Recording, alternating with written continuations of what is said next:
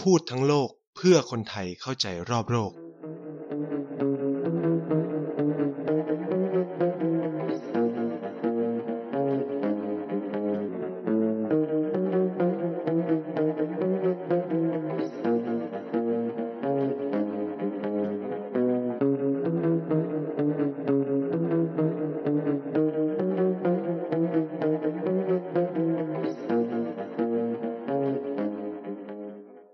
ดีครับกลับมาพบกันอีกแล้วนะครับ กับรายการพูดทั้งโลกนะครับ แล้วก็พบกับไนท์เช่นเคยนะ ทุกสวันเสาร์นะครับ สุดสัปดาห์นะฮะ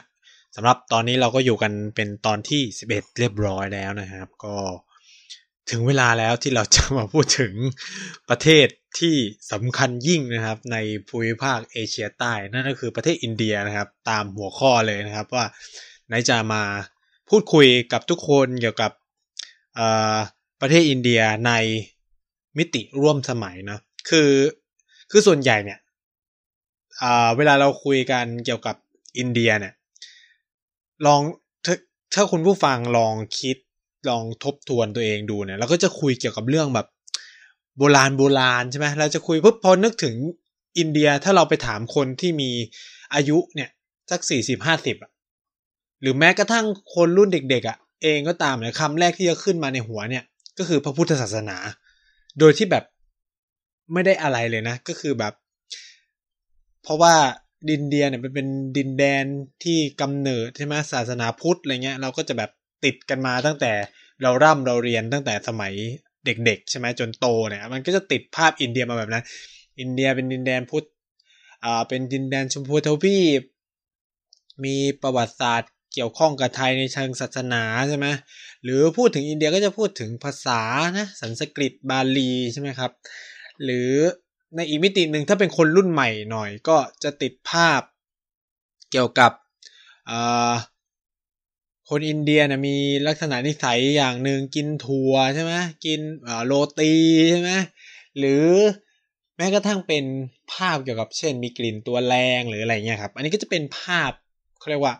ที่คนไทยส่วนใหญ่ติดนะติดติดติดหรือมีมุมมองมายาคติเกี่ยวกับคนอินเดียหรือประเทศอินเดียนะครับก็จะมองว่าคนอินเดียยากจนนู่นนี่นั่นอะไรเงี้ยครับมันก็จะเป็นภาพที่เราติดกันมา หรือถ้าแบบคนยุครุ่นพ่อรุ่นแม่เราเองนะครับ ก็จะมีมองต่ออินเดียเช่นภาพยนตร์นะครับ ร้องเพลงข้ามภูเขาอะไรเงี้ยครับ ก็จะเป็นอะไรที่เรา จำกันได้ขึ้นใจนะครับ แต่วันนี้เนี่ยที่นายจะมาคุยกันเราก็จะมาคุยว่าเฮ้ยแล้วอินเดียร่วมสมัยจริง ๆ แล้วมันเป็นยังไงประวัติศาสตร์ ความเป็นมาอะไรเงี้ยในเชิงมิติการเมืองเศรษฐกิจเนี่ย มันเป็นยังไงกันแน่ คือส่วนใหญ่เวลาเราคุยกันเกี่ยวกับอินเดียนะเอาจริงๆนะผมผมคิดว่าคนไทยน้อยคนมาก ที่จะรู้จักว่านายกรัฐมนตรีคนปัจจุบันของอินเดียคือใคร ผมเคยทดสอบแล้วนะครับ คือคือ คือความรู้รอบตัวของคนไทยเนี่ย เกี่ยวกับอินเดียในเชิงประวัติศาสตร์บุคคลสำคัญหรืออะไรเงี้ย มีน้อยมากครับ สิ่งที่คนคนคนคนไทยจะรู้จักคนอินเดียเนี่ยก็จะมีเพียงที่เด่นๆเลยนะครับ ก็คือมหาตมะคานธี อีกคนหนึ่งอาจจะแบบบางคนอาจจะรู้จักบ้างก็คือบิมรามบีอัมเบดการ์ใช่ไหมก็คือ ก็คือคนที่ที่คือ คือตอนที่ผมเรียนวิชาพระพุทธศาสนานะ เราก็จะมองว่าชาวพุทธตัวอย่างใช่ไหมครับ เขาก็จะยกบีอาร์อัมเบดการ์ขึ้นมานะครับ หรือบาบาสาเฮบอัมเบดการ์เนี่ยก็ก็จะเป็นคนที่เราถูกเรียนแล้วก็จะรู้จักกัน ก็จะมีแค่สองคนนี้เท่านั้นนะครับ ซึ่งเป็นอะไรที่แปลกมากนะอ่าในขณะที่ถ้าเราเทียบกับจีนเนี่ย คนไทยรู้จักผู้นำจีนมากกว่าผู้นำอินเดีย อันนี้เป็นความจริง คือลองไปเดินถามคนทั่วไปว่า เฮ้ย ประธานาธิบดี หรือผู้นำจีนคนปัจจุบันชื่ออะไร ผมคิดว่าชื่อของสีจิ้นผิงจะออกมาทันทีคนส่วนหนึ่งจะรู้จักเลยนะครับ หรือคนที่มีการศึกษาเนี่ยจะรู้จัก แต่ถ้าถามว่าคนไปถามนักศึกษาเนี่ยว่า เออนายกรัฐมนตรีหรือผู้นำอินเดียคนปัจจุบันชื่ออะไร ไม่ต้องถามว่าประธานาธิบดีคืออะไรนะครับ ประธานาธิบดีคือแบบยากมากคือแบบไม่รู้เลย แต่ถ้าถามว่าเออนายกรัฐมนตรีคืออะไรเนี่ย เออ ก็ยังตอบไม่ได้นะครับ คือมันเป็นอะไรที่เออมันน่าสนใจอะว่า เออทำทำไมเราเราถึง องค์ความรู้เราเกี่ยวกับอินเดียมันถึงน้อยหรือสูญหายไปแบบนี้อะไรเงี้ยครับ ต้องเป็นคนที่สนใจมากจริง ๆ ถึงจะถึงจะแบบรู้หรือแม้กระทั่งคนในเครือวงการรัฐศาสตร์เองอะผมเข้าใจเลยว่า น้อยคนเหมือนกันที่จะรู้จักว่านายกรัฐมนตรีคนปัจจุบันของอินเดียคือใครนะครับ มันก็เลยเป็นที่มาว่าวันนี้เนี่ยนายจะมาเล่าเกี่ยวกับเอ่อ ความเป็นมานะแล้วก็บุคคลสำคัญรวมถึงเอ่ออินเดียในปัจจุบันเนี่ยมันเป็นยังไงกันบ้างครับ คือถ้าเท้าความกันไปเนี่ยอ่ามันเป็นธีมของพูดทั้งโลกแล้วที่เราจะมาคุยประวัติศาสตร์ของประเทศนั้นๆนะครับ ว่า อินเดียมันเกิดขึ้นมาได้ยังไง อินเดียเนี่ยประวัติศาสตร์ของมันเนี่ยมันมีมายาวนานมาก คือผมไม่อยากจะเท้าความแล้วมันไกลสุดครัวเลย เรามาพูดถึงความเป็นสาธารณรัฐอินเดียแล้วกันนะครับ คือสาธารณรัฐอินเดียเนี่ยมัน มันเป็นเสมือนตัวแทนของความเป็นอารยธรรมโบราณดั้งเดิมในอนุภูมิภาคนี้นะครับ เราถือกันว่าอย่างนั้นเนาะถึงแม้ว่าต้นกำเนิดของอารยธรรมอินเดีย หรืออารยธรรมรุ่นแม่น้ำสินธุเนี่ยปัจจุบันมันจะอยู่ในปากีสถานก็ตามเนี่ยแต่เราถือกันว่า อินเดียสืบสายสืบทอดสิ่งเหล่านั้นมาเกือบทั้งหมดแล้วกันนะครับอินเดียถูกอังกฤษปกครองนะครับ อันนี้เป็น ข้อเท็จจริงที่ถูกที่เราก็รับรู้กันว่า อินเดียเป็นอาณานิคมของอังกฤษมาเป็นเวลายาวนานตั้งแต่ปี 1757 จนถึง 1947 ก็เกือบ 200 ปีนะครับอยู่ในอำนาจของอยู่ในการปกครองของอังกฤษ คือต้องพูดนี้ว่ามันมีการเปลี่ยนแปลงประมาณ 2 ครั้งสำคัญก็คือว่าในช่วงร้อยปีแรกเนี่ยอินเดียถูกปกครองโดยบริษัทอินเดียตะวันออกของของ ของอังกฤษ หรือ British East Indian Company เนี่ยเป็นคนปกครองครับ หลังจากเกิดกบฏสีปลอย ในประมาณปี 1857 นะครับ ก็ทำให้เกิดปีเนี่ยผมอาจจะแบบอาจจะคลาดเครื่องปี 2 ปีเนาะก็ก็คือว่าการเกิดกบฏสีปลอยส่งผลให้ รัฐบาลกลางของอังกฤษมองว่า เอ้ยเออบริษัทอินเดียตะวันออกเนี่ย ไม่สามารถบริหารจัดการพื้นที่อินเดียได้แล้ว ฉะนั้นรัฐบาลก็ต้องเทคโอเวอร์นะครับ มันเลยเกิดสิ่งที่เรียกว่าการส่งข้าหลวงหรืออุปราชเข้ามาปกครองดูแลอินเดียเป็นครั้งแรกนะครับ แต่ก่อนนี้ก็คือใช้ใช้เพียงใช้เพียงแบบคนของบริษัทการค้าเท่านั้นนะครับ แต่ต่อมามันต้องเปลี่ยนเป็นไวส์รอยเนี่ยก็หรือหรืออุปราชเนี่ยมาปกครองแล้วก็ รัฐบาลอังกฤษมีการจัดตั้งกระทรวงกิจการอินเดียขึ้นโดยเฉพาะนะ คือคิดสภาพว่าอินเดียมันสำคัญขนาดไหนให้คิดอย่างนี้นะ มันก็เกิด อะพอเป็นอย่างนี้ก็อินเดียก็อยู่ใต้อำนาจของอังกฤษ มันก็มีการกดขี่กันนะตามระบบนะครับ อาณานิคมก็คือสูบทรัพยากรนู่นนี่นั่นไปเยอะแยะมากมายนะครับ สุดท้ายเนี่ยก็เกิดการเรียกร้องเอกราช ซึ่งแน่นอนเราก็รู้ว่าคนที่เป็นบุคคลสำคัญในการเรียกร้องเอกราชของอินเดียในช่วงประมาณปีพันเก้าร้อย ต้นๆ จนถึงได้รับเอกราชเนี่ยก็คือมาตมาคานทีหรือมวลทัศกำจันคานทีเนี่ย ก็เป็นคนสำคัญที่เขาเอาหลักคิดที่เรียกว่าไม่ใช้ความรุนแรงหรือสัตยาอหิงสาเอออหิมสาสัตยาเคราะห์ใช่ไหมหรือแนวคิดที่แบบประท้วงโดยไม่ใช้ความรุนแรงแบบ ที่เรารู้จักกันนะครับ ก็คือแบบไปนั่งประท้วงนู่นนี่นั่น หรือแบรนด์สินค้าอังกฤษหรืออะไรเงี้ยไปทำเกลือทำนู่นนี่นั่นก็เยอะแยะมากมายนะครับ จนกระทั่งอินเดียได้รับเอกราชในวันที่ 15 สิงหาคม ปี 1947 ซึ่งก่อนหน้านี้เราเล่ากันไปแล้วว่าปากีสถานเนาะได้รับเอกราชในวันที่ 14 สิงหาคม ปี 1947 ส่วนอินเดียได้รับเอกราชในปีในวันที่ 15 สิงหาคม ปี 1947 นะครับ ซึ่งในตอนนั้นเนี่ยเราใช้คำว่าเป็นโดมิเนียนะมันยังไม่ถือว่าเป็นเอ่อเขาเรียกว่าเป็นรัฐที่สมบูรณ์แบบเท่าไหร่นะก็คือมีความเป็นประเทศแล้วแหละ แต่ว่ามันยังไม่มีการเลือกตั้ง ไม่มีกฎหมายสูงสุดของประเทศก็คือใช้กฎหมายที่อังกฤษเคยเคยมีให้ไว้อะไปพลางๆก่อนนะครับ คนอินเดียหรือประเทศอินเดียจะถือวันสำคัญของประเทศตัวเองจริงๆเนี่ยคือวันที่ 26 มกราคม 1900เอ่อ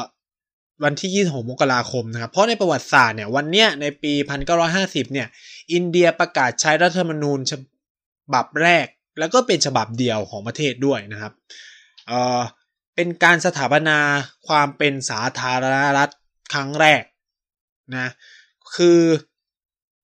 คนอินเดียจะไม่มองวันที่ 15 สิงหาคมเป็นวันสำคัญอะไรเลย ก็แค่มองว่าเออได้รับเอกราชจากอังกฤษแล้วยังไง แต่ว่าวันที่ 26 มกราเนี่ย มันเป็นเสมือนกับว่าเฮ้ยเนี่ยมันเป็นวันที่ อินเดียได้ลืมตาอ้าปากด้วยตัวเอง มีกฎหมายสูงสุดเป็นของตัวเองที่ร่างจากคนอินเดียเอง ไม่ใช่มาจากอังกฤษใช่ไหมแล้วก็เป็นความอิสระที่แท้จริง ฉะนั้นเนี่ย วันที่ 26 มกราเนี่ยจะมีทุกอย่างเลยนะครับ มีการเดินสวนสนามนะครับ มีการเฉลิมฉลองอะไรเงี้ยเขาจะไม่นับวันที่ 15 สิ คือ 15 สิงหาก็เป็นแค่แบบมีวิธีผูวางพานพุ่ม เอ้ย ไม่ใช่วางพานพุ่มวางดอกไม้อะไรเงี้ยเฉยๆ แต่ว่าวันที่ 26 เนี่ย มกราเนี่ยในอินเดียเนี่ยจะแบบโอ้โห มีงานเฉลิมฉลองใหญ่โตมาก เป็นวันหยุดใหญ่นะครับ แล้วก็คนอินเดียก็จะกลู่ร้องนู่นนี่นั่นครับ อันนี้ก็เป็นวันสำคัญของเขาเนาะเพราะว่าเขามีรัฐธรรมนูญเป็นฉบับแรกนะครับ อืม ซึ่งตอนนี้ก็ใช้มาเกือบเจ็ดสิบปีแล้วนะเออ เป็นรัฐธรรมนูญที่เก่ามากฉบับหนึ่งมันเป็นฉบับเดียวด้วยนะครับเอ่อซึ่งในเวลานั้นเนี่ยจริงๆเนี่ยเวลาเรานึกถึงอินเดียเนี่ยเราก็จะพูดถึงแต่มหาตมะคานทีนะครับ แต่ว่าเอาจริง ๆ บุคคลสำคัญในเชิงในเชิงการเมืองของอินเดียจริง ๆ เนี่ย คือ คนที่ชื่อว่ายาฮาวะเยาวฮาลาเนรูนะครับเยาวราเนรูเนี่ยเป็นนักการเมืองเป็นสายเอ่อเป็นนักการเมืองแล้วก็เป็นนายกรัฐมนตรีคนแรกของอินเดียด้วยแล้วก็เป็นนักปฏิรูปคนสำคัญของอินเดีย คือเขาเนี่ยครองตำแหน่งตั้งแต่ปี 1947 จนถึงปี 1963ครับซึ่งกินเวลานานมากนะผมบอกเลยก็คือว่าคือแปแกเป็นนายกรัฐมนตรีจนแกตายอะใช้คำนี้แล้วกันนะครับ เออซึ่งเอ่อตำแหน่งนายกรัฐมนตรีเนี่ยของเยาวราเนรูเองเนี่ยก็ก็ก็กินเวลาเนี่ยตั้งแต่ปีพันเก้าร้อยสี่สิบเจ็ดจนถึงพันเก้าร้อยหกสิบสี่ก็นับนับแล้วก็ประมาณเท่าไหร่สิบเจ็ดปีนะครับคออำนาจสิบเจ็ดปี แล้วเขาเป็นเหมือนแบบ founding พอๆกับคือเอาจริงแบบคานทีอาจจะมองว่าเป็นบิดาแห่งชาติ แต่ว่าถ้าคนที่เป็น บิดาผู้วางรากฐานอินเดียจริงๆเนี่ยผมก็ต้องยกให้เนรูนะคือเนรูเป็นคนวางรากฐานระบบ สาธารณสุข เป็นคนวางรากฐานระบบ การต่างประเทศ เป็นคนวางรากฐานระบบการเมือง เป็นคนรวมชาตินะแล้วก็ทำหลายๆ อย่างนะครับเป็นคนวางรากฐานระบบเศรษฐกิจแบบผสมที่เป็นแบบสังคมนิยมกึ่งกึ่งสังคมนิยมใช้คำนี้แล้วกัน ซึ่งนโยบายแบบเนี้ยจะกินเวลาไปถึงปีพันเก้าร้อยเก้าสิบสองเลยนะ นโยบายเศรษฐกิจแบบเนรูเนี่ยจะยาวมากคือคือแบบอินเดียจะแบบเดินตามแนวนี้แล้วก็เป็นผู้คิดค้นสิ่งที่เรียกว่า non alignment movement หรือความหรือกลุ่มผู้ไม่ฝักฝ่ายฝ่ายใดในช่วงสงครามเย็นด้วยก็อันนี้คือแบบเป็นเป็นเลกาซีสำคัญ หรือเป็นมรดกตกทอดชิ้นสำคัญที่เนรูเนี่ยมีให้ให้กับโลกใบนี้นะ ผมใช้คำนี้เลยก็ว่าได้นะครับ คือ คือลุงเนรูเนี่ย อ่าเขาก็เป็นเป็นคนที่คือคือในไทยเนี่ย เราจะไม่ค่อยรู้จักคนนี้นะ แต่ว่าอย่างที่ผมเล่าไปเนี่ยนี่คือความสำคัญหลาย ๆ อย่างของเขานะครับ แต่ว่าเนรูเนี่ยกับผิดพลาดประการสำคัญในยุคของเขานั่นคือการวางรากฐานระบบกองทัพและความมั่นคงเนาะคือ ไม่ประสบความสำเร็จทำให้อินเดียพ่ายแพ้สงคราม ในช่วงที่แกเป็นนายกรัฐมนตรี เช่นแพ้ให้กับให้กับจีนเนาะในปีพันเก้าร้อยหกสิบสองนะครับ แล้วก็สูญเสียแคชเมียร์ให้กับปากีสถานไปในบางส่วนด้วย อันนี้ก็เป็นความเป็นรอยแผลรอยด่างหรือความผิดพลาดใหญ่นะครับของเนรูในช่วงเวลานั้นด้วย แต่ว่ายังไงก็ตามเนี่ย ก็ต้องบอกว่าเนรูเป็นคนรวมอินเดียคือ ผมอาจจะยังไม่เคยเล่าว่า ก่อนที่อินเดียจะเป็นแผนที่ที่เราเห็นในปัจจุบันเนี่ย อินเดียมันประกอบไปด้วยรัฐมหาราชามากกว่าห้าร้อยรัฐเลยนะ ซึ่งมันต้องผนวดรวมเข้าด้วยกันอะคือมาถึงแบบเป็นประเทศแหว่งๆ คือถ้าใครมองแผนที่ผมให้ให้ลองเปิดแผนที่อินเดียแล้วคลิกไปคลิกคำว่าไฮเดราบัดหรือแคว้นดูแคว้นสองแคว้นนี้รวมกันนะครับ ก็คือ เตลังคนาเอ้รัฐเตลังคนากับรัฐอันตรประเทศเนี่ย ให้เอามารวมกันนะครับ นั่นคือหนึ่งในรัฐ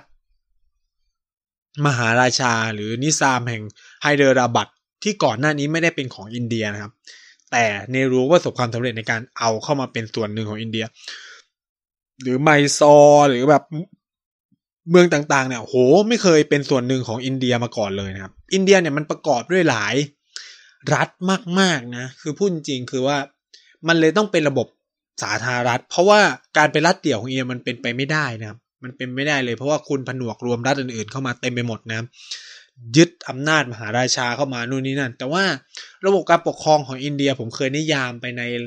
รายการเด็กสร้างชาติแล้วนะครับ ว่าคือมันคือเป็นระบบแบบผสมหรือไฮบริดไฮบริดก็คือว่ามันเป็นรัฐรวมกึ่งรัฐรวมศูนย์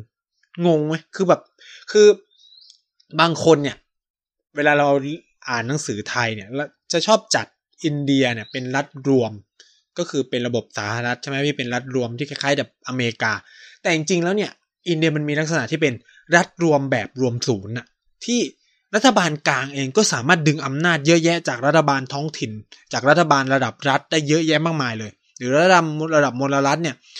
เองก็มีอำนาจบริหารจัดการหลายส่วนเยอะแยะมากมายนะครับ ผมยกตัวอย่างนะครับ คือเวลาเราพูดถึงรัฐรวมเนี่ย รัฐรวมจะมักชอบอธิบายว่ามลรัฐต่างๆมีอำนาจในการกำหนดระบบภาษีใช่ไหมคือกองทัพการต่างประเทศหรืออะไรเงี้ยมันเป็นอำนาจของรัฐบาลกลางอะแต่ว่าในอินเดียเนี่ย รัฐบาลกลางกำหนดภาษีรวมได้นะครับรัฐบาลกลางส่งคนของตัวเองเข้าไป คุมตำแหน่งสำคัญสำคัญในรัฐบาลระดับมลรัฐ แล้วก็รัฐบาลกลางแทรกแซงกิจการจำนวนมากเลยได้ของรัฐบาลระดับรัฐ ซึ่งมันไม่ปรากฏแบบเนี้ยในประเทศที่เป็นมลรัฐหรือรัฐแบบรวมศูนย์เท่าไหร่ ฉะนั้นอินเดียมันก็เลยมีความพิเศษในระบบการเมืองของมัน ซึ่งมันควรจะเป็นแบบที่สี่นะครับ คือเราเรียนกันมันจะมีสามแบบใช่ไหมเป็น รัฐเดียวใช่ไหมรัฐเดียว รัฐรวม สมาพันธรัฐ สมาพันธรัฐเนี่ยก็มีแค่แบบสวิสใช่ไหมที่แบบแปลกๆ อันนี้ก็คือมีรัฐแบบไฮบริดต้องเป็นรัฐไฮบริดอีกแบบหนึ่งด้วยนะครับ อันนี้ผมก็เสนอนะในมุมมองของการเรียนรัฐศาสตร์ ในอนาคตมันก็ควรจะเพิ่มตัวนี้เข้าไปด้วยนะครับ ไม่ใช่มีแค่สามแบบเท่านั้นนะครับมันมีอินเดียที่เป็นประหลาดประหลาดแบบนี้อยู่นะครับอะประวัติศาสตร์อินเดียเนี่ยก็เดินไปนะครับ เดินไปเยอะแยะมากมายนะครับ พอเนรูเสียชีวิตนะครับ ก็มีคนขั้นเวลาพักหนึ่งก็มี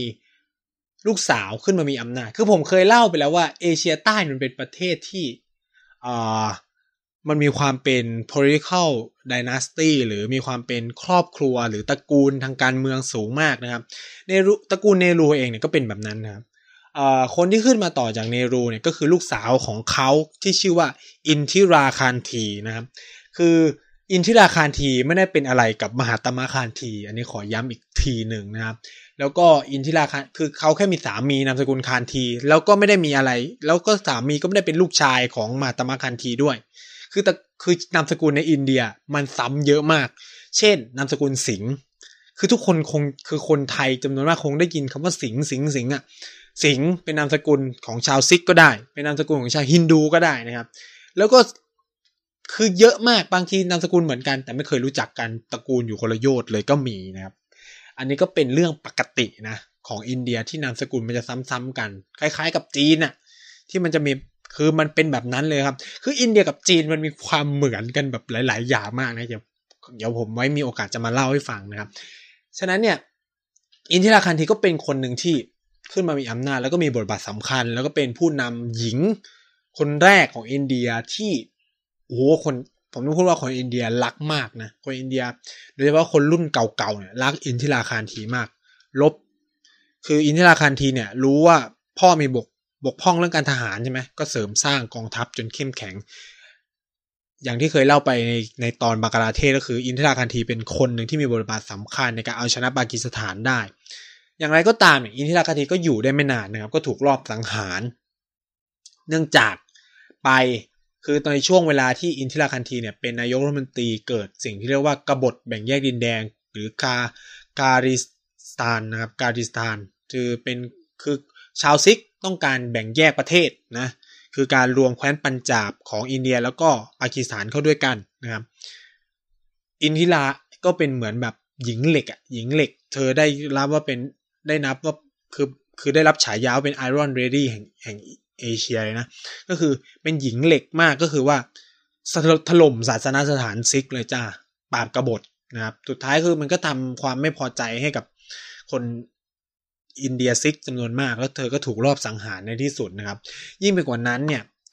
เอ่อในเวลาเดียวกันเนี่ยเธอก็ใช้อำนาจบาดใหญ่พอสมควรนะครับ ประกาศเป็นคนแรกที่ผมอาจจะเรียกได้ว่า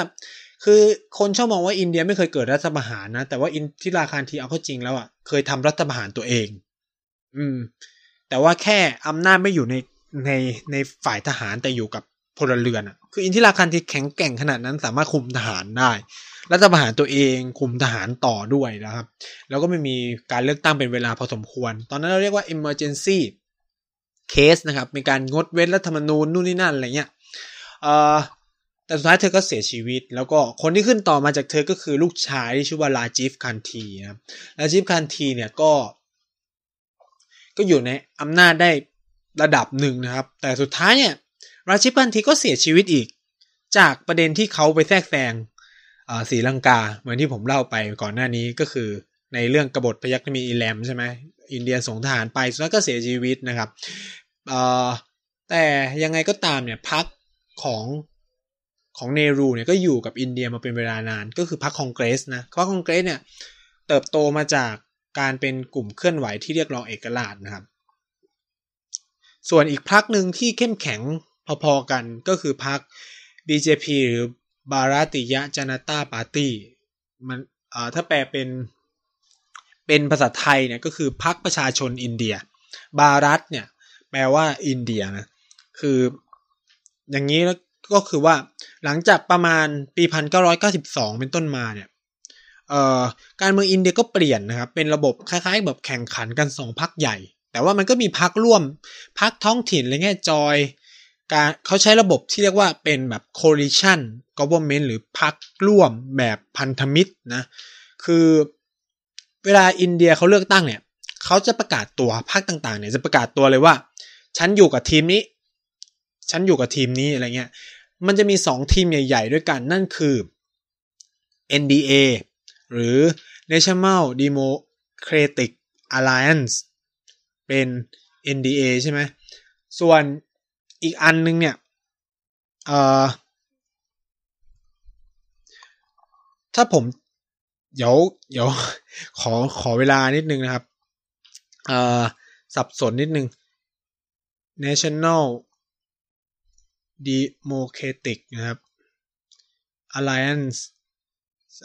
ส่วนพักส่วนกลุ่ม อันนี้กลุ่มเนี่ยจะเป็นกลุ่มของพัก BJP นะส่วนอีกกลุ่มหนึ่งเนี่ยที่เป็นขั้วตรงข้ามกันเนี่ยครับ ก็คือเอ่อกลุ่มแกนนำที่นำโดยพรรคคองเกรสนะครับ ที่เขาจะเรียกพันธมิตรของเขาว่า United Progressive Alliance หรือ UPA นะครับเวลาขึ้นขึ้นมาเป็นรัฐบาลเนี่ยเราก็จะบอกว่ามันเป็นรัฐบาล UPA หรือเป็นรัฐบาล NDA เพราะว่าทุกทุกกลุ่มเนี่ยจะเป็นรัฐบาลผสมหมดเลย เขาจะไม่ใช่แบบ ถึงแม้ว่าอย่างยกตัวอย่างการเลือกตั้งเมื่อปี 2019 ที่ผ่านมาเนี่ยพัก BJP ชนะแบบเกินครึ่งไปเยอะมากเลย แต่ว่าก็ยังก็ยังจัดตั้งรัฐบาลแบบผสมเหมือนเดิมก็คือใช้ NDA government เหมือนกันนะครับ ก็ไม่ได้มีการเปลี่ยนแปลงอะไรนะครับ คือในปีฉะนั้นเนี่ยมันก็เลยมีเกิดความเปลี่ยนแปลงในระบบการเมืองอินเดียในช่วงหลังปี 1992 ด้วยนะครับนอกจากนี้ในปีนั้นเองก็เกิดการเปลี่ยนแปลงทางด้านนโยบายเศรษฐกิจด้วย ก่อนหน้านี้ผมเล่าไปแล้วว่า ตั้งแต่ 1947 จนถึง 1991 เนี่ยอินเดียดำเนินแนวนโยบายเศรษฐกิจแบบกลึงสังคมนิยมแบบปิดประเทศ ก็คือไม่ได้แบบ ทำการค้าแบบริบรอบหรืออะไรเงี้ย จนกระทั่งเกิดระบบ จนกระทั่งสหภาพโซเวียตเนี่ยล่มสลายแล้วก็ส่งผลกระทบหลาย ๆ อย่างต่อระบบการเงินของอินเดียครับ อินเดียก็แบบเป็นหนี้มหาศาลไม่มีเงินพัฒนาประเทศอะไรเงี้ยรัฐบาลในเวลานั้นก็เลยเปลี่ยนนโยบายเป็น liberal หรือเป็นแบบเสรีนิยมนะครับ ซึ่งบุคคลที่มีความสำคัญมาก ๆ เนี่ยก็คือนายกรัฐมนตรีนะนารนารสิงหราม นารสิงหราวกับรัฐมนตรีว่าการกระทรวงการคลังในเวลานั้นก็คือมานโมฮันสิงห์นะครับ ก็มีการปฏิรูปประเทศมุ่งหน้าสู่ระบบ เศรษฐกิจแบบเสรีนิยมเปิดประเทศเป็นครั้งแรกแล้วก็มีการไหลเวียนของเงินทุนเข้ามาเยอะแยะมากมายเลย ในช่วงเวลานั้น ซึ่งนโยบายแบบนี้ก็ยังใช้จนกระทั่งถึงปัจจุบันครับคือถึงแม้ว่าอินเดียเนี่ยจะเปิดประเทศตั้งแต่ปี 1992 เนี่ยแต่ว่า อินเดียก็ใช้เวลายาวนานมากนะครับ กว่าจะเปิดเเขาเรียกว่าเปิดประเทศแบบจริงจังอะแบบเป็นจริงเป็นจังอะไรเงี้ย กว่าจะทำได้จริง ๆ เนี่ยก็ใช้เวลานานพอสมควรนะครับ ไม่ได้ไม่ได้แบบ ไม่ได้แบบเปิดปุ๊บก็เปิดเลยนะครับ อาจจะเป็นเวลาเท่าที่เขาคำนวณก็คือสิบกว่าปีเลยนะครับ กว่าจะเปิดได้จริงนะอันนี้ก็ประวัติศาสตร์การเมืองของอินเดียเนี่ยก็เดินเรื่องมาเป็นแบบนี้นะครับมีการสลับสับเปลี่ยนการขึ้นมามีอำนาจนะครับ ระหว่าง กลุ่มการเมืองแบบ NDA กับกลุ่มการเมืองแบบ UPA ก็ขึ้นกันไปผัดกันไปผัดกันมานะครับในช่วงประมาณปี 2004 2004 จนถึง 2014 เนี่ยก็พักกลุ่มที่ได้รับเลือกตั้งนี่ก็คือกลุ่มการเมืองของ UPA ที่นำโดยคองเกรสนะครับ ซึ่งนายกรัฐมนตรีในตอนนั้นนี่คือมานโมฮันสิงห์นั่นเองนะครับ แต่ในปัจจุบันเนี่ยครับการเมืองอินเดียเนี่ยอยู่ในอำนาจของขั้ว NDA หรือ ที่นำโดยพรรค BJP นะครับ ซึ่งนายกรัฐมนตรีคนปัจจุบันเนี่ยก็คือว่าก็คือนะนายกรัฐมนตรีนเรนทราโมดีนะครับ ซึ่งพรรคในแบบของ BJP เนี่ยเขาชูความเป็นชาตินิยมอยู่แล้วนะครับส่วนคอนเกรสเนี่ยมันมีความเป็นแบบกลางซ้ายผมใช้่กลางซ้ายนะครับ แล้วก็มีความเป็นริเบอรัลมีความแบบเชื่อในระบบพหุภาคีนิยม เชื่อในความเป็นความ เชื่อในความหลากหลายอะไรประมาณนี้ส่วน BJP นี่ก็เป็นฮินดูนิยมนะชาตินิยมนะครับศาสนานิยมอะไรเงี้ยก็จะมีความต่างกันนะครับการขึ้นมาของนาเรนทราโมดีในปี 2014เนี่ยก็สะท้อนเห็นความเป็นชาตินิยมอินเดียที่เติบโตขึ้นมานะครับ แต่อย่างไรก็ตามเสียเนี่ยก็ต้องพูดอย่างนี้ว่า เวลาเราพูดถึงอินเดียมันจะติดภาพใช่ไหมเดิมๆเยอะแยะมากมายแต่ในความเป็นจริงแล้วนะครับ อินเดียในปัจจุบันเนี่ยไปไปไกลมากแล้วนะครับ อินเดียถือเป็นประเทศที่มีการพัฒนาทางเศรษฐกิจก้าวกระโดดที่สุดแห่งหนึ่งของโลกนะผมใช้นี้ว่าติดท็อป 10 ที่มี GDP เติบโตสูงที่สุดในโลกนะ แล้วก็ต้องพูดอย่างนี้ว่าอินเดียมันเป็นตลาดที่ใหญ่มากๆของโลก เพราะประชากรมี 1.39มา1.39 พันล้านนะ1.39 พันล้าน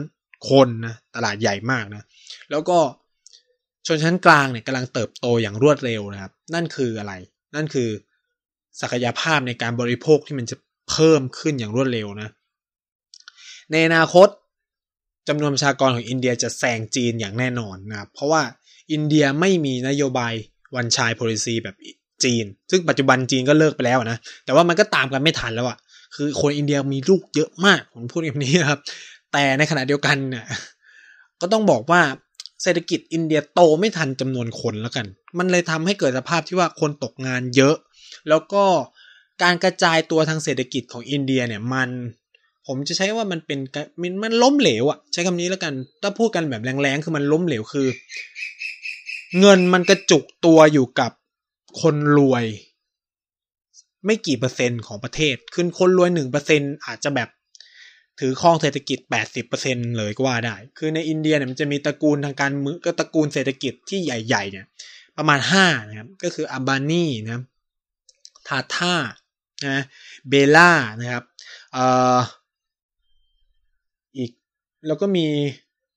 เอ่อคือมันมีมันประมาณเนี้ยประมาณสามสี่ห้าตระกูลเนี่ยแหละ ก็คือที่ ครองเศรษฐกิจอินเดีย อย่างทาท่าเนี่ยทำทุกอย่างนะผมใช้นี่ทาท่าเนี่ยเป็นตัวอย่างบริษัทที่ทำตั้งแต่สักกระเบือยันเรือรบนะครับ อย่างแท้จริงนะครับ ขายเกลือ ขายน้ำตาล ขายสรรพสิ่งขนมขนมเอ่อมีเครือข่ายโทรศัพท์ด้วย ผลิตหัวลบนิวเคลียร์ด้วย ผลิตรถถังผลิตเรือลบ คือทำทุกอย่างจริง มีมหาวิทยาลัยเป็นของตัวเอง มีโรงเรียนเป็นของตัวเอง เออ คือทำทุกอย่างมากๆอะ คือกะไม่ให้คนอื่นทำอะไรเลยอะคือคือตาตาเจ้าเดียวก็คือคลุมเศรษฐกิจทั้งหมดของอินเดียแล้ว มีรถมีอะไรเงี้ยเยอะแยะมากมายนะครับเอ่อมันทำมันทำให้การกระจายตัวทางเศรษฐกิจของอินเดียไม่ค่อยจะดีนักนะครับ ชนชั้นกลางก็เลยชนชั้นล่างก็จะแบบที่มีรายได้ต่ำกว่าค่าเฉลี่ยของแบบเงินค่าเฉลี่ยของความยากจนเนี่ย มีสามร้อยกว่าล้านนะอินเดียเนี่ยคือแบบโอ้โหมหาศาลนะแล้วคนอินเดียส่วนใหญ่เนี่ยเจ็ดสิบถึงแปดสิบเปอร์เซ็นไม่มีที่ดินเป็นของตัวเอง งงไหมแล้วคือแบบแล้วไม่นับรวมว่าอีหนึ่งหรือสิบเปอร์เซ็นที่เป็นคนรวยสูงสุดเนี่ย ถือครองที่ดินมากกว่าแปดสิบเปอร์เซ็นนะคือนี่คือความเหลื่อมล้ำในอินเดียที่ที่มันก็เป็นปัญหาในปัจจุบันของอินเดียด้วยนะครับ แต่คำถามเนี่ยก็คือว่า อินเดียมันจนจริงเหรอคำตอบคือไม่นะคืออินเดียไม่จนเลย อินเดียถือว่าเป็นประเทศที่ผมคิดว่ามันล้ำมากไปแล้ว คือการที่ไปอยู่อินเดียเนี่ย ในช่วงคือผมไปอินเดียครั้งแรกปี 2014 เนาะแล้วก็ไปตลอดเลย 15 16 17 แล้วก็ไปเรียนอีกไปทำงานไปฝึกงานนะครับ เราได้เห็นความเปลี่ยนแปลงของอินเดียเร็วมาก อินเดียเริ่มก่อสร้างรถไฟฟ้า ใต้ดินช้ากว่าไทยนะครับแต่ตอนนี้คืออินเดียทำรถไฟความเร็วสูงแล้ว นะ แล้วก็ระบบเครือข่ายอินเทอร์เน็ต ระบบรถไฟเนี่ยครอบคลุมยิ่งกว่าไทยหรืออะไรเงี้ย คนไทยก็จะถามผมบ่อยมากว่า เฮ้ย ในเมื่อ เนี่ยสิ่งที่ไนท์เล่าเนี่ย เฮ้ย โอ้โห อินเดียมันดูเจริญนู่นเนี่ย แล้วทำไมคนไทยมันยังติดภาพว่าอินเดียจนอยู่อยู่ละใช่ไหมคำตอบง่ายๆเลยก็คือว่า คนไทยส่วนใหญ่ที่ไปอินเดีย ผมใช้ว่ายังเป็นกลุ่มใหญ่มาก ๆนะ ก็คือ กลุ่มที่ไปแสวงบุญอ่าอันนี้ปฏิเสธไม่ได้ว่า นักท่องเที่ยวใหญ่ของคนของอินเดียที่เป็นคนไทยเนี่ยก็คือกลุ่มคนที่ไปแสวงบุญ ที่มักจะไปเช่น พุทธคยานะครับ อยู่ในรัฐพิหารเนี่ยสารนาฏอยู่ในรัฐพระอุตรประเทศในเมืองพาราณสีนะไปดูแม่น้ำคงคานู่นนี่นั่นแล้วก็ไปกุสินากาหรือกุสินาราเนี่ยก็อยู่ในรัฐอุตรประเทศนะครับ ก็จะไปทัวร์กันนะครับแล้วก็จะลงเครื่องที่พุทธคยาก็ต่อรถบัสเที่ยวกันตามทางถนนใช่ไหมสิ่งที่เกิดขึ้นเนี่ยก็คือว่าพิหารรัฐพิหารที่เป็นที่ตั้งของพุทธคยา แล้วก็รัฐอุตรประเทศที่เป็นที่ตั้งของอาสารนาฏแล้วก็กุสินานาราเนี่ยมันเป็นรัฐที่ยากจนที่สุดในอินเดียนะครับ แล้วอีกอย่างหนึ่งก็คือว่า เมืองที่ไปเนี่ยอย่างเมืองขยาเนี่ยมันก็เป็นเมืองที่แบบทุรกันดารมากนะหรือพาราณสีเองเนี่ยก็ไม่ได้เป็นเมืองเจริญ คุณไม่ได้มีโอกาสไปเมืองหลวงของรัฐนั้นเช่นทัวร์ไม่ได้พาเวลาทัวร์ไปแสวงบุญไม่ได้พาไปปัตตนะไม่ได้พาไปลักเนาซึ่งเป็นเมืองหลวงของลักเนาเป็นเมืองหลวงของรัฐอุตรประเทศส่วนปัตตนะเป็นเมืองหลวงของรัฐพิหารนะครับซึ่งไม่ได้มีโอกาสไปเห็นสิ่งเหล่านั้น ก็เลยไม่ได้เจอกับความซีวิไลท์ สิ่งต่อมาก็คือว่า พอไปเที่ยวเนี่ยแล้วไปด้วยระบบรถบัสเนี่ยก็จะต้องเจอกับถนนอินเดีย ซึ่งผมยอมรับว่าถนนอินเดียแย่มากครับ เพราะว่าอินเดียเนี่ยไม่ได้พัฒนาเศรษฐกิจ หรือเส้นทางคมนาคมขนส่งทางถนน แต่งบประมาณส่วนใหญ่ของอินเดียลงไปกับการพัฒนาระบบขนส่งคมนาคมทางราง เพราะต้องบอกว่าคนอินเดียเยอะ ฉะนั้นเนี่ยรถขนคนได้น้อย ฉะนั้นรถจะเชื่อมแค่เมืองเล็ก ๆ เท่านั้น ถนนเลยไม่จำเป็นต้องเป็นสี่เลน ใช่ไหมหรือหกเลนหรือแปดเลนอะไรเงี้ย เพราะว่ารถใช้เชื่อมแค่เมืองเล็ก ๆ ในเขตนั้นๆ แต่ว่ารางรถไฟของอินเดียเนี่ย มันสามารถวิ่งไปถึงดวงจันทร์ได้เลยนะ รางรถไฟอินเดียยาวมากขนาดนั้น หลายรอบด้วย ไปกลับหลายรอบมากนะครับ มีคนคำนวณด้วยนะ แล้วรถไฟอินเดียเนี่ยเข้าเกือบถึงทุกเมืองนะผมจะใช้นี้คือเมืองเล็กเมืองน้อยอะไรเงี้ยคือรถบัสมันแทบจะแบบเชื่อมระหว่างหมู่บ้านหรือแบบเออรถไฟเต็มจริงๆ ก็ใช้รถบัสอะไรเงี้ยซึ่งไปรถไฟเร็วกว่าไปรถบัสแล้วถ้าคุณได้มีถ้าทุกคนได้มีโอกาสไปนั่งรถไฟอินเดียเนี่ย ก็จะได้เห็นเลยว่าแบบ โอ้โห รถไฟไทยแม่งกากไปเลยใช้คำที่ผมใช้คำว่ากากเลยนะ กากหมายถึงมันแบบ ล้าหลังอะเออคือรถไฟเนี่ยคือไฮเทคมากนำร่องด้วยไฟฟ้าเรียบร้อยแล้วนะครับ มีตู้แอร์ด้วย คือภาพที่เราเห็นเนี่ยมันเป็นแค่รถไฟรถไฟบางชั้นนะซึ่งซึ่ง ซึ่งมันก็แบบแออัดจริง ๆ แหละ ก็รถไฟชั้นแบบชั้นสี่ชั้นห้าอะไรเงี้ย คือรถไฟอินเดียจะแบ่งเป็น AC หนึ่ง AC สอง AC สามนะครับ อ่า อันนี้ AC คือรถแอร์ AC หนึ่งก็คือแบบ โอ้โห สวรรค์อะห้องเป็นของคุณนะครับ อ่าแล้วก็ต่อมาก็จะเป็น sleeper sleeper ก็คือรถพัดลมสามชั้น ก็คือนอนกันสามขั้นนะ sleeper เสร็จแล้วเป็น second seat ก็คือคือรถไฟนั่ง ชั้นสองแล้วก็เป็นโค้ชแบบไม่ได้จองก็คือมาซื้อหน้างาน อันนี้ก็เป็นรถไฟยืน แล้วก็มีรถไฟไม่มีที่นั่ง เลยก็มีเหมือนกัน รถไฟยืนเนี่ยมันจะคือมีที่นั่งนะ แต่ว่าถ้าคุณไปไม่ทันก็ไม่ได้นั่งไงก็เป็นรถไฟยืน แล้วก็จะมีรถไฟแบบไม่มีที่นั่งเลย อันนี้ก็มีเหมือนกันนะครับแต่ว่าในอินเดียไม่มีรถไฟที่แบบคนไปยืนอยู่บนนั้นแล้วนะ ไปอยู่บนรถกลางรถอะไรเงี้ยไม่มีแล้วนะครับ เพราะว่า มันใช้ระบบนำล่องด้วยไฟฟ้าหมดแล้วนะครับ คุณไปนั่งก็โดนไฟดูดนะ มันก็ทำไม่ได้นะ แต่รูปที่เราเห็นนั่นมันมาจากบังกลาเทศ สิ่งเหล่านี้เนี่ยพอเราเดินทางโดยถนนเนี่ยถนนมันก็ไม่ดี มันก็จะเห็นว่าโอ้โหทุรกันดารชนบทอะไรเงี้ย แต่ถ้าได้มีโอกาสไปนั่งรถไฟก็จะได้เห็นภาพที่ต่างออกไปมาก ๆเลยนะครับสิ่งสำคัญเนี่ยก็ต้องพูดว่านี่คือภาพที่ เราจำกันแบบผิดๆมาเยอะมากนะ ปัจจุบันในเศรษฐกิจอินเดียเจริญเติบโตเยอะใหญ่โตมากแล้วเป็นโอกาสนะ ผมคิดว่ามันเป็นโอกาสของไทยแต่นะ แต่พึงระวัง ผมใช้คำนี้ว่า พึงระวังไว้อย่างมาก เวลาพูดคำว่าไปลงทุนในอินเดีย หรือไปทำการค้ากับอินเดียเนี่ยคือนักวิชาการจำนวนมากหรือคนที่เชียร์อินเดียจำนวนคือเขาพูดไม่ผิดนะว่าแบบเอออินเดียมันเป็นตลาดใหญ่มันเป็น โอกาสในอนาคตในการเข้าไปลงทุนเนี่ยเขาก็เชียร์ใช่ไหมเชียร์สิ่งที่เขาเชียร์ไม่ผิดเลย แต่ว่าปัญหาสำคัญคือเชียร์ด้วยแต่ต้องให้สิ่งต้องให้แบบข้อพึงระวังในการลงทุนด้วย อันนี้เป็นสิ่งที่เวลาคนเชียร์เนี่ยเขาอยากจะขายใช่ไหมอยากจะขายภาพอินเดียนู่นนี่เนี่ยมันมีโอกาสอย่างงู้นอย่างนี้อย่างเงี้ยแต่ว่า เอ๊ะ ในโอกาสมันก็มีความท้าทายของมันนะครับ คือซึ่งไนจะแบบพูดเสมอว่าเออมันมีโอกาสก็จริงนะเว้ยแต่ว่ามันมีความท้าทายตามมาเสมอ อันนี้เป็นประสบการณ์โดยตรงจากการแบบช่วยงานตอนที่เรียนอยู่ที่อินเดียกับหน่วยงานของไทยก็ได้เห็นโอกาสเห็นหลายอย่างนะครับ ที่แบบเขาทำ business matching ได้ฟังแบบกลุ่ม ผู้ประกอบการไทยหรือนักธุรกิจไทยที่ไปลงทุนในอินเดีย ได้เห็นมุมมองเยอะแยะมากมายเลย ของคนที่แบบลงไปจริง ๆอะนะไม่ใช่แบบในฐานะคนพูดนะ เราได้ไปดูการปฏิบัติเนี่ย เราก็รู้สึกว่า เออ อินเดียมันมีข้อกังวลเช่นหนึ่งไปลงทุนกับอินเดียข้อพึงระวังคือ อ่านสัญญาให้ละเอียดที่สุด เพราะผมก็ต้องบอกว่าการทำธุรกิจทุกคนต้องหวังผลกำไรและผลประโยชน์สูงสุด อินเดียก็ไม่เว้น ฉะนั้นคุณต้องอ่านให้ละเอียดที่สุดแล้ว ถ้าคุณพลาด มันก็คือพลาดและคุณก็จะรู้สึกว่าคุณโดนโกง เออ แต่มันคือความผิดพลาดนะครับผมต้องพูดนี้คือมันต้องอ่านทุกอย่างละเอียดทุกตัวอักษรละเอียดยิบนะครับ และการลงทุนในอินเดียเนี่ยคืนทุนนานมาก ทุนคุณจะจมเป็นเวลานาน เช่น อันนี้ผมยกตัวอย่าง เอ้ยผมไม่อยากบริษัท เครือใหญ่หนึ่งในประเทศไทยที่เป็นลงทุนในอินเดียเนี่ย ติดลมเงินอยู่ในอินเดีย เป็นเวลา 20 กว่าปีนะกว่าจะคืนทุนนะคุณมันต้องใช้เวลานานมาก แล้วก็ในอินเดียมันมีเจ้าใหญ่ของมันอยู่แล้วนะครับ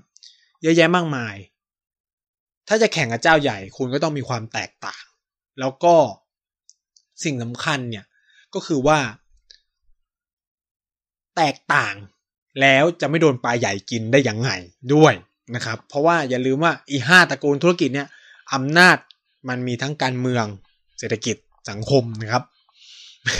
เพราะว่าพวกเนี้ยสนับสนุนพรรคการเมืองเยอะแยะมากมายเขาอาจจะกีดกันคุณก็ได้นะครับ แล้วการร่วมทุนกับอินเดียก็ต้องพึงระวังว่าท้ายที่สุดคุณจะถูกขโมยเทคโนโลยีก็ได้นะครับ มันเคยมีเคสแล้วนะว่าเออร่วมทุนกันไปร่วมทุนกันมาปรากฏว่าเขาอารมณ์แบบ มันมีการไปตั้งบริษัทแยกเว้ยอ่าอินเดียก็ไปตั้งฝ่ายอินเดียไปตั้งบริษัทแยก แล้วก็เอาเทคโนโลยีนู่นนี่นั่นปุ๊บแล้วก็ทำแข่งสุดท้ายเนี่ย คือเขาก็แบบไม่ได้เอาใจใส่บริษัทร่วมทุนสิ เพราะเขาเอาใจใส่บริษัทของตัวเองใหม่ใช่ไหมสุดท้ายบริษัทที่ร่วมทุนก็เจ๊ง เสียเทคโนโลยี เสียตลาดไม่ได้อะไรเลย โอเคมันอาจจะฟันกำไรในช่วงแรกๆ แต่ว่า เราก็หวังอยู่นานๆหรือเปล่าอะไรเงี้ย ฉะนั้นเนี่ยทำธุรกิจในอินเดียก็ไม่ใช่เรื่องจะง่ายนะครับ ต้องพึงระวังในหลายเรื่อง การคุยกับคนอินเดียผมพูดเลยว่า การไปอยู่อินเดียเนี่ยทำให้ผมเป็นคนที่โคตรรอบคอบ โคตรรอบคอบเลยนะ ใช้คำนี้ว่าโคตรรอบคอบ คือจะไม่ปล่อยผ่านเรื่องเล็กๆน้อยๆเลยเวลาในใช้ชีวิตในในไทยเนี่ย คือรู้เพราะรู้สึกว่า เฮ้ย ยกตัวอย่างนะ ไปนั่ง auto rickshaw ต้องเคลียร์ทุกอย่างคือแบบสมมุติเราแบบนั่งแท็กซี่ใช่ไหมอ่าสมมติไม่อยากเปิดมิเตอร์อะพี่ร้อยหนึ่งอ่าโอเคก็ร้อยหนึ่งใช่ไหมอะสมมุติไปคุยกับอินเดียร้อยหนึ่งใช่ไหมบอกอ่าอ่าสมมติ มายาบอกหนึ่งร้อยใช่ไหมแล้วบอก ถ้าเป็นคนไทยทั่วไปโอเคก็หนึ่งเราก็นั่งนั่งไปใช่ไหมแต่การไปอยู่อินเดียทำให้ คือการจะไปเที่ยวอินเดียของเราด้วยนะครับ เวลาพูดหนึ่งร้อยเนี่ย คุณต้องบอกว่ารูปีต่อด้วย เพราะว่าพอคุณลงรถปุ๊บจ่ายไปหนึ่งร้อยรูปีบอกไม่ใช่ ฉันหมายถึงหนึ่งร้อยดอลลาร์คนอินเดียมีแบบนี้นะเว้ย คือเยอะมากหรือซื้อของเนี่ยหนึ่งร้อยหนึ่งร้อยหนึ่งร้อยดอลลาร์ไม่ใช่หนึ่งร้อยรูปีนะครับ ฉะนั้นเนี่ยคุณก็จะต้องแบบละเอียดมากในการใช้ชีวิตอยู่กับประเทศนี้ เพราะผมมาอยู่ไทย ผมก็จะแบบรอบครอบทุกอย่างนะครับ เอกสารนู่นนี่นั่น เช็คแล้วเช็คอีกอ่านแล้วอ่านอีกมีนู่นนี่นั่นอะไรเปล่าอะไรเงี้ยนี่ก็คือ ความเป็นอินเดียร่วมสมัยที่มันแบบเฮ้ยคนอินเดียโกงนู่นนี่นั่นนะครับ จริง ๆ แล้วเขาไม่ได้โกงนะคือถ้าผมพูดแบบเข้าค่าเขาไม่ได้โกงนะครับ แต่เราสับเพ่ารู้ใจคำนี้เขาไม่ได้โกงแต่เราสับเพ่าแล้วอินเดียเนี่ยจะเป็นชาติที่แบบเอ่อเอาประโยชน์ให้ในสูงสุดนะคือเขาจะถามไปอย่างนั้นแหละ คือเช่นนะครับสมมติผมจะไปพักโรงแรม อ่า สมมุติว่า ก็มันจะมีคำถามแบบใช่ มีอาหารสมมติเขียนว่าอาหารเช้าฟรีใช่ไหม ก็จะมีคำถามแปลกๆจากคนนี้เช่นอาหารกลางวันอาหารค่ำฟรีไหม มีให้กินไหมอะไรเงี้ย ก็จะมาถามแบบนี้นะครับ มันเป็นการถามแบบโยนหินถามทางนะ คือคนเนี่ยจะเข้าใจว่าเออเนี่ยแบบทำไมอินเดียมันชอบขอนู่นขอนี่หรืออะไรเงี้ยนะครับ จริงๆแล้วไม่ใช่นะครับ คือเขาถามเพื่อสิทธิประโยชน์ของเขา โอเคแหละในไทยมันอาจจะรู้สึกแปลกว่าเอ้ยมันไม่มีคนถามกันไหมในเมื่อมันระบุว่าฟรีแค่อาหารเช้าก็ต้องรู้เอง แต่อินเดียเนี่ยเขาจะเผื่อนะครับ คือเขาจะถามเผื่อ ถ้าได้ก็ดีไม่ได้ก็ไม่เป็นอะไรนะครับ คือ คือการปฏิเสธเวลาพูดกับคนอินเดียเนี่ย อินเดียเป็นคนตรงมากนะ ผมเข้าใจผมคือปฏิเสธไปเลย บอกไม่มีก็คือไม่มีก็คือไม่มีไม่ต้องไปเสียใจอะไรว่าเออเขาจะไม่มาใช้บริการอีกอะไรเงี้ยเขาก็ถามไปอย่างนั้นนะครับ แล้วทีเนี้ยเขาก็ไปถามที่อื่นๆด้วย แล้วก็จนได้ที่ที่มันให้สามอัน แล้วเขาก็จะเปลี่ยนนะคือเนี่ยมันเป็นความหลักคิดที่มันฉลาดมากนะผมเข้าใจเลยคือเหมือนกับว่าคุณจะไปพักโรงแรมสักที่หนึ่งอะสมมติโอเคมันพอใจที่นี่ใช่ไหมแล้วก็จบไป แต่ว่าอินเดียคือถามแม่มันสิบยี่สิบที่เลยนะครับ และ เอาทุกอย่างมาประมวลรวมกันนะครับ แล้วก็บอกดูว่าเฮ้ยที่ไหนให้สิทธิประโยชน์ชั้นสูงสุดฉันก็เอาที่นั่น นี่มันเป็นหลักคิดของเขาอยู่แล้วนะ เหมือนการลงทุนทำธุรกิจของคนอินเดียมันเขาจะคิดแบบนี้ มันก็เลยคือคนจีนก็เป็นแบบนี้นะครับเขาก็เลยเป็นชาติที่แบบเศรษฐกิจรุ่งเรืองหรือแบบทำการค้า โอเคแหละคนทั่วไปมองว่าหน้าเลือด แต่ว่า แล้วไงใครแคร์ใช่ป่ะแล้วไงใครแคร์ก็ฉันก็ได้ผลประโยชน์สูงสุดอะไรเงี้ยหลักคิดแบบเมตตาธรรมแบบไทยใช้ยากมากครับเอ่อยังไงก็ตามเนี่ยในอนาคตยังไงเราก็ต้องหวังพึ่งตลาดอินเดีย คือต่อไปในอนาคตตลาดอินเดียจะใหญ่เป็นอันดับสามของโลกอยู่แล้วนะครับหรือไม่แน่ก็เป็นอันดับสองของโลกนะครับต่อจากจีนเลยนะอินเดียมันก็เลยเป็นอะไรที่เราต้องมองไว้บ้างนะแล้วก็คนอินเดียก็มาเที่ยวไทยเยอะมันก็เป็นโอกาสของเรานะครับที่ที่จะ ฉกฉวยสิ่งเหล่านี้ไว้นะครับ คนอินเดียเนี่ยก็มีความชอบในประเทศไทยเยอะด้วยนะครับ อันนี้ก็หวังว่าแบบเทปนี้โอ้โหพูดเยอะเหมือนกัน ก็หวังว่าหลายคนจะได้มิติหรือมุมมองที่น่าสนใจเกี่ยวกับประเทศอินเดียในปัจจุบันที่เป็นร่วมสมัย แล้วเข้าใจคนอินเดียมากยิ่งขึ้นนะครับเอ่อถ้ายังไงมีคำถามอะไรก็ถามเข้ามาในแชท Facebook ของ ของ TPT Podcast ก็ได้นะครับ ถ้ามีความสงสัยอะไรหรือใน Twitter นะครับ at nice talk th นะครับ n i c e t a l k นะครับ แล้วก็ th นะครับ ใน Twitter ก็แชทเข้ามาถามกันได้ พูดคุยกันได้หรือใน Twitter ของไนท์เองก็ได้นะครับ ก็ใครมีคำถามเกี่ยวกับเอเชียใต้อินเดียอะไรเงี้ย อันนี้ก็เป็นประเทศสุดท้ายแหละ ของภูมิภาคนี้นะครับ เดี๋ยวต่อไปเราก็จะคุยกันภาพรวมของทั้งภูมิภาค บทบาทของจีนที่เข้ามานะ มันก็จะเป็นแบบ pattern pattern อะไรเงี้ยเอ่อก็หวังว่าทุกคนจะได้รับความสนุกนะแล้วก็ได้ความรู้ด้วยนะเพราะว่ามันเป็นธีมของ TPT Podcast อยู่แล้วก็คือการมอบความรู้เข้าไปให้กับผู้ฟังทุกคนนะครับ ก็หวังว่าจะเจอกันแล้วพบกันใหม่สัปดาห์หน้า แล้วเจอกันนะครับ สวัสดีครับ